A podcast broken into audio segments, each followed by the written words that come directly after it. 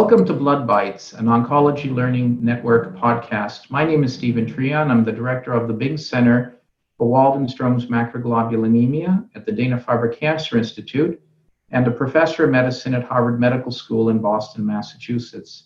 I will be hosting today's episode. I'm joined by Dr. Christian Buske, and perhaps Christian, maybe you want to introduce yourself at this point.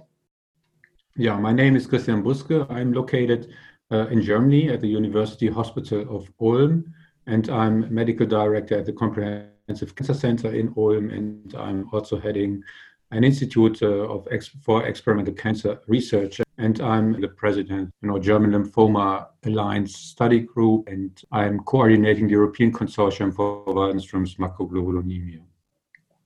Well, that's a wonderful CV, and it's really a privilege for me to be able to have this discussion with you. Today, along with Dr. Buske, we'll be discussing the role of maintenance rituximab in Waldenstrom's macroglobulinemia.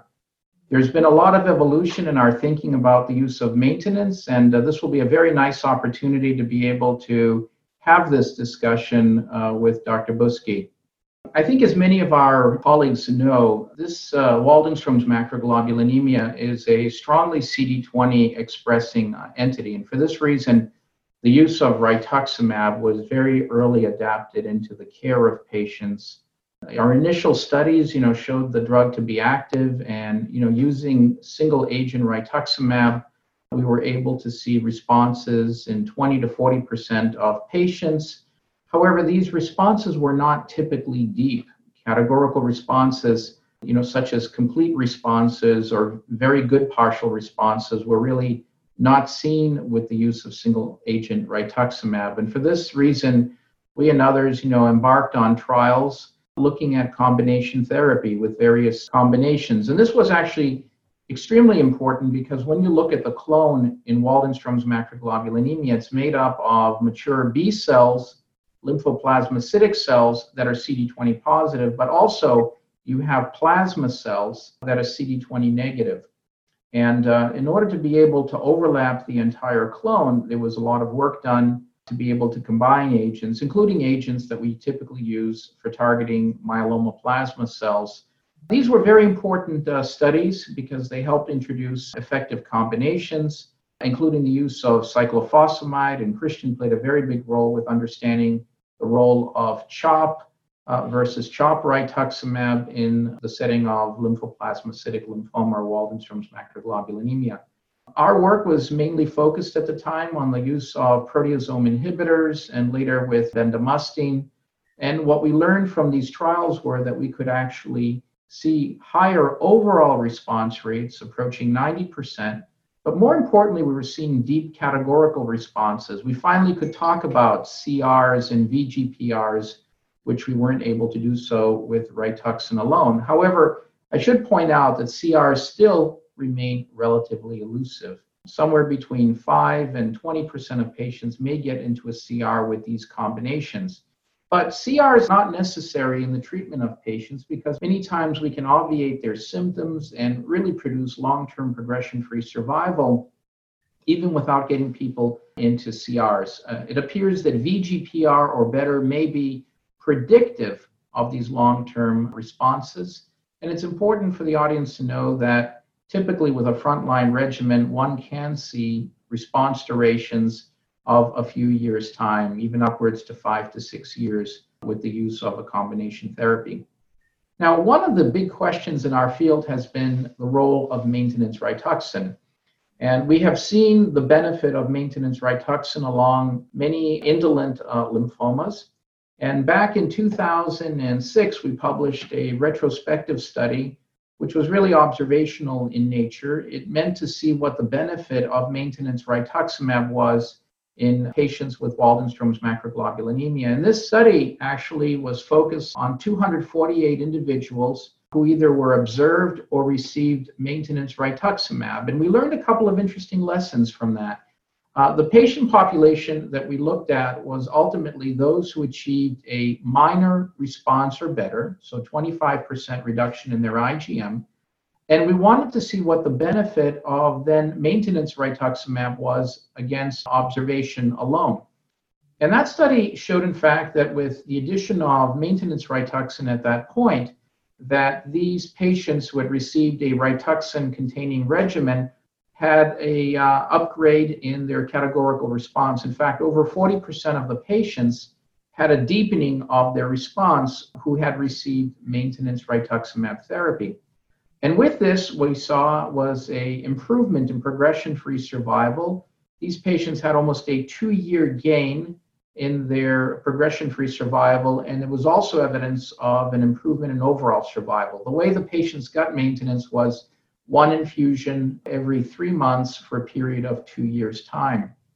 And so, with that recognition in the study, uh, many of us had adopted the use of maintenance rituximab, and you know this has been incorporated into many of our guidelines, including the NCCN. But there has been some exciting developments at this last American Society of Hematology meeting, the one in 2019. We finally, excitingly, heard from our German colleagues about the prospective study that the Still group had, in fact, put together uh, with Matthias Rummel and Christian Buske supporting this effort to try to give us a prospective experience on the use of maintenance rituximab.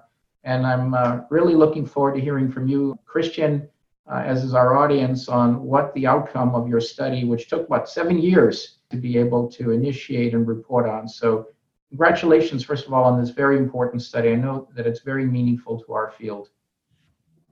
Yeah, thank you very much, Steve. It's really a pleasure to report on this on behalf of the StiL Group for Indolent Lymphomas and Matthias Rummel, who, who is the first author of this study.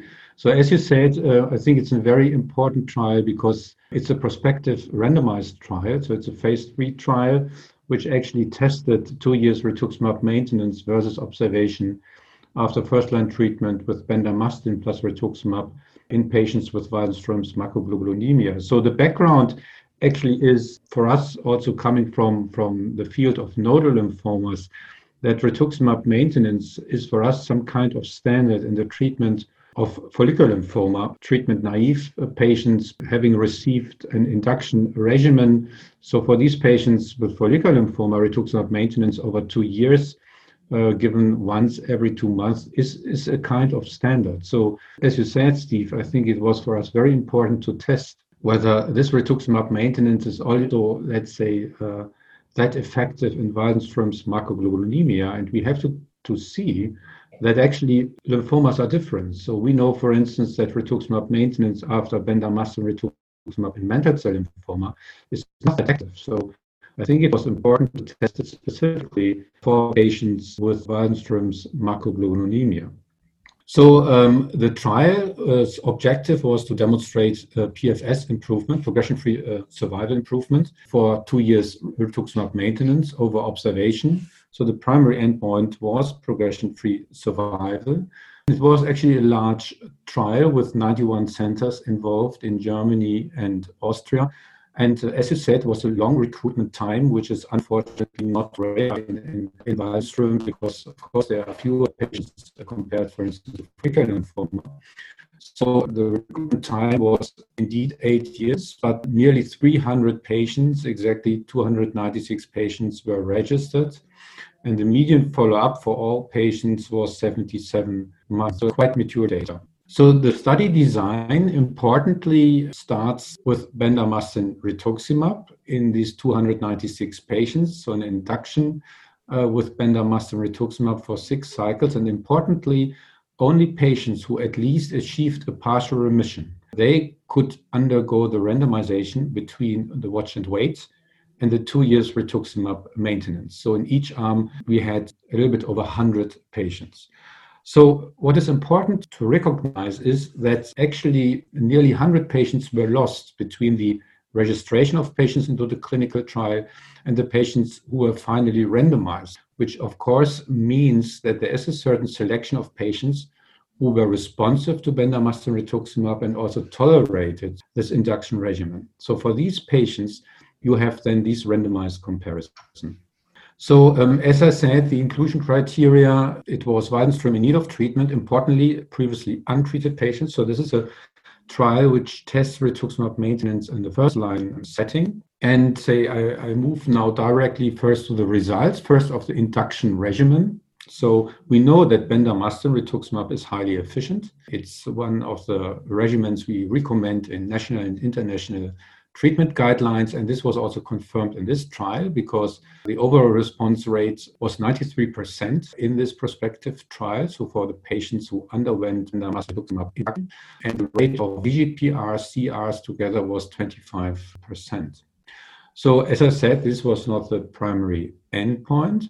But the primary endpoint was actually the progression-free survival. Now, um, comparing the patients who underwent rituximab maintenance versus observation.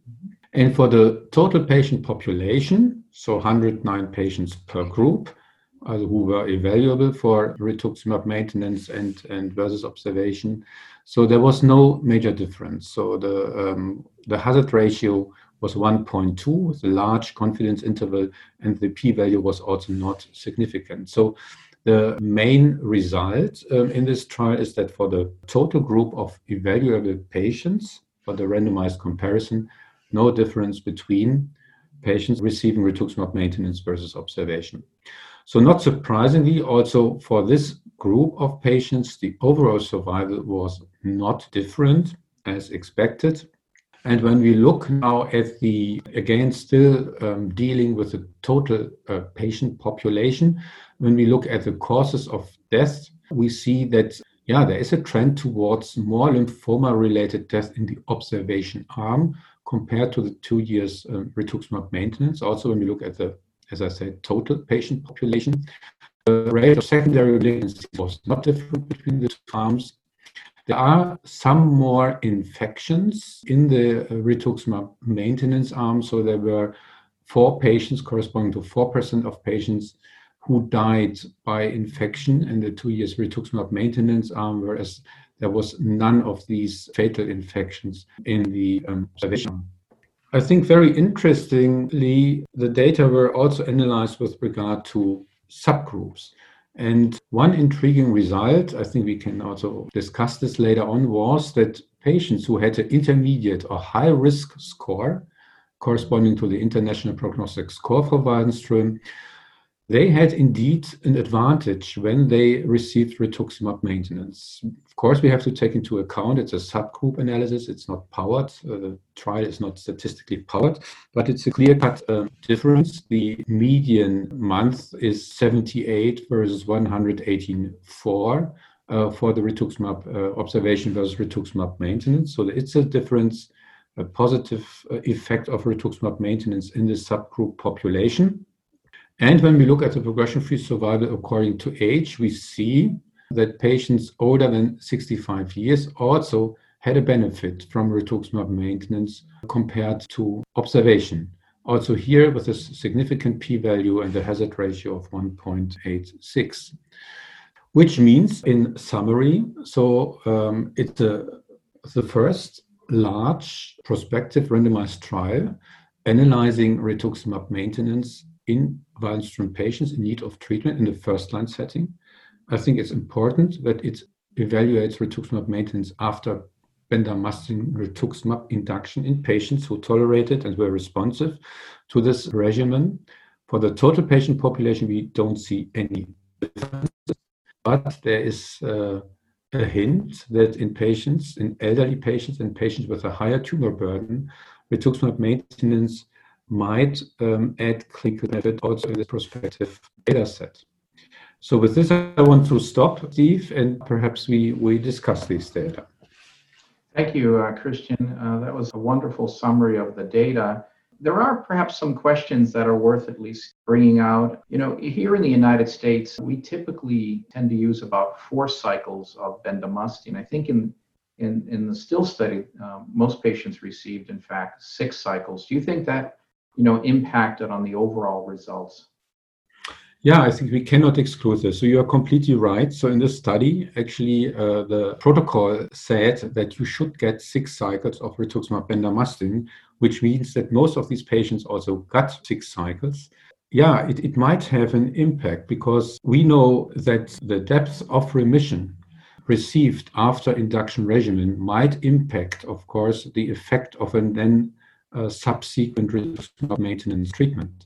So this we have to take into account that, um, as I said, in this prospective data set, rituximab maintenance was tested indeed in patients who really got a lot of induction, yeah, um, and where the majority had quite a deep remission quality, let's say, probably deeper than in the real world setting, where also in Germany, most patients, at least this is what we recommend, only get four cycles of, of bendamustine.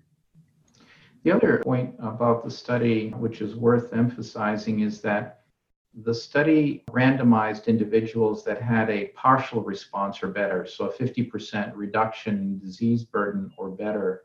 You know, many times we tend to apply the maintenance to patients who have had even a minor response. In our you know, retrospective series, we had looked at all patients who had at least an MR or better, perhaps you know, on the hypothesis that rituximab could improve their categorical response, which is what we had seen in that retrospective series. Do you think this uh, was an important difference? And you know, being able to target only the patients who did the best and therefore not being surprised by the outcome?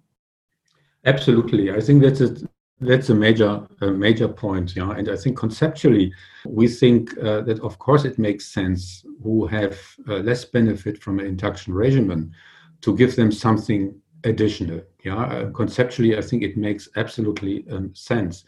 And you're completely right. It might be that patients who have still a quite high tumor burden at the end of induction, they are the ones which benefit from a rituximab maintenance. And in this line, it fits that also in the uh, Rummel data, which I just presented, patients who had a high or intermediate high risk score, which is in some way a surrogate marker for tumor burden, patients who are elderly, because age is one of the major drivers of this prognostic score, that they had also um, not statistically powers, a benefit from rituximab maintenance. So I think we have to interpret these data not as a complete no-go for rituximab maintenance. I think it just tells us a little bit that, as always in medicine, yeah, we have to individualize treatment uh, strategies and um, not to give everybody rituximab maintenance and not to give not rituximab uh, maintenance to everybody. So it's not black and white. I think it just trains us and, and tells us that it will be depending on the situation. And I completely agree that patients who have just a minor response and where we want to do some consolidation or even improvement of the category of response, rituximab maintenance is a very valid option because we all have a lot of experience with rituximab single agent.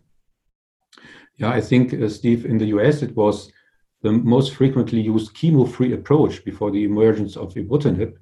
Yeah, and when you also look at the toxicity of the rituximab maintenance in this study, actually it was well tolerated. We had a few more fatal infections. We know this also from, from other lymphomas, but otherwise rituximab maintenance is well tolerated also in Waldenström. Yeah, uh, I think tolerance is going to be something that'll be very important for us to discuss. But before we um, get there, the only other question I wanted to ask you is that a lot of people are going to try to take away lessons from this study to other Rituxan containing regimens. So, you know, for patients getting cyclophosphamide or bortezomib or carfilzomib, do you think the lessons, you know, from this study also apply to those other regimens, or is this hmm. one of those, you know, we know bendamustine does very well, but you know, we may not be able to apply what we learned from here to those other regimens. Yeah, I of course nobody knows, but I would be very cautious. Yeah? So we know this from cell lymphoma. So we know that rituximab maintenance after R-CHOP is highly effective. Yeah, and we know that this is seems to be not the case after bendamustine. So I think the, the nature of the induction regimen can have a major impact on the effect of a subsequent maintenance strategy. So I would be cautious, yeah. And we know that, for instance, DRC, which is, I think, beside rituximab bendamustine, our preferred rituximab immunochemotherapy in Waldenström, is a milder treatment. It's a weaker treatment, uh, better tolerated, but weaker. So the tumor burden but the depth of remission after DRC will be uh, not so pronounced compared to rituximab and bendamustine. So I would imagine that in particular, patients treated with DRC, rituximab maintenance, might be of clinical benefit. I think uh, for, for this um, reason, it would be interesting. Uh, we don't have prospective data, but to go back to retrospective data sets, yeah, uh, which perhaps are available to, to look at this. So to summarize it, I would not generalize the results we have with our uh, to other, perhaps much milder immunochemotherapies. Yeah. I think the point about tolerance and infection is a very important one. In, in our study, we did see that IgA and IgG levels went down in patients who were receiving main, maintenance rituximab. And we know right off the bat that patients who have Waldenstrom's, about 70% of them already have lower IgG and IgA levels. We see the same thing even in CLL patients. And the mechanism for this remains unclear. We do know that, you know, after the treatment of patients with these Rituxan containing regimens, these numbers only go down and you don't really see recovery in IgG and IgA levels. And you do see recurring sinus and bronchial infections in this population. So it is really important to ask patients if they're experiencing sinobronchial infections and to monitor also their IgG and IgA levels. In the prospective study, you mentioned that there was an increase in infection. Do we know if uh, IgG and IgA levels changed uh, during the course of therapy? No, I, Unfortunately, we, we don't know. I think we have to mention that these very interesting data are still not fully published. So they were presented as an oral presentation at ASH. And, and uh, so let's say uh, the information we have is mainly based on the slides which were presented. Mm-hmm. So this we don't know. We know there is a slightly higher number of fatal infections. When you look at toxicities grade 3 4, neutropenia, leukocytopenia, actually there was not much difference between the observation arm and the two years uh, rituximab maintenance, at least at the stage of data analysis we had at last year's ASH. So there were again a little bit more grade 3 4 infections in the maintenance arm.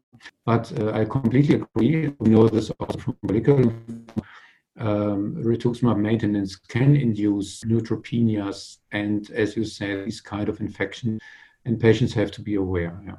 So the, the final question is, who should we treat with maintenance rituximab?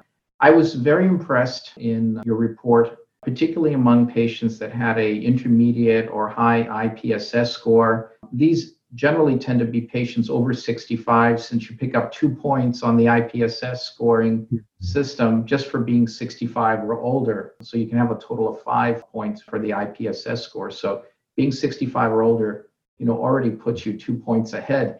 Do you think it's reasonable based on what you have learned? And you saw a really big difference in progression free survival in this population. Is it reasonable for us now to use maintenance Rituxan in this population? Or at least consider yeah. using it with what we know? I think it's an it's a very interesting question, and um, it might be very interesting to go back to the data I just presented, data which we don't have at the moment, and to see whether these intermediate high risk patients, also patients who had less response, let's say, after the induction regimen, yeah, meaning uh, that these patients, you know, were more in the category of partial remission. Um, yeah, so that this prognostic score correlates with the depth of remission. What I would practically do is, um, I think, yes, we should take this into account. But, you know, we have the advantage outside of a clinical trial that we can yes, we should prognostify these patients. We should be aware of these data. But probably I would wait for the results um, of the remission I achieve after BR. So when you have these patients in this category, plus they have only a minor response, or perhaps yeah, they just met the, uh, the criteria for a partial remission. For me, this would be candidates to go for rituximab maintenance.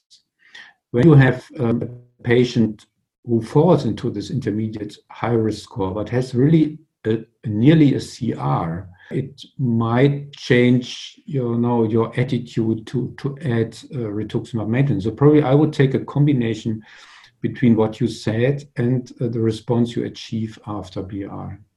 But it's it's a little bit a gut feeling. It's not really evidence based. But when you have a very deep remission after BR, even when it's a high risk patient, you might be more generous in, in skipping a rituximab maintenance.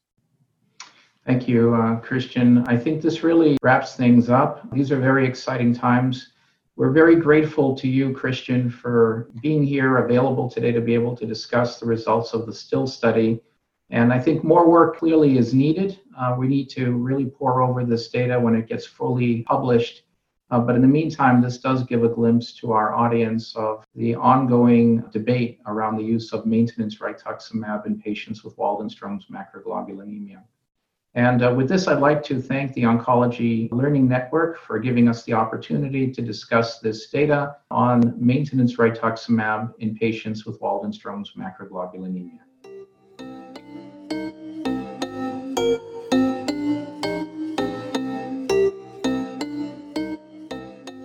Thank you for listening to episode one of Blood Bytes, a hematology podcast produced by Oncology Learning Network. Please visit www.oncnet.com for more episodes, as well as the latest news and research updates on hematologic malignancies.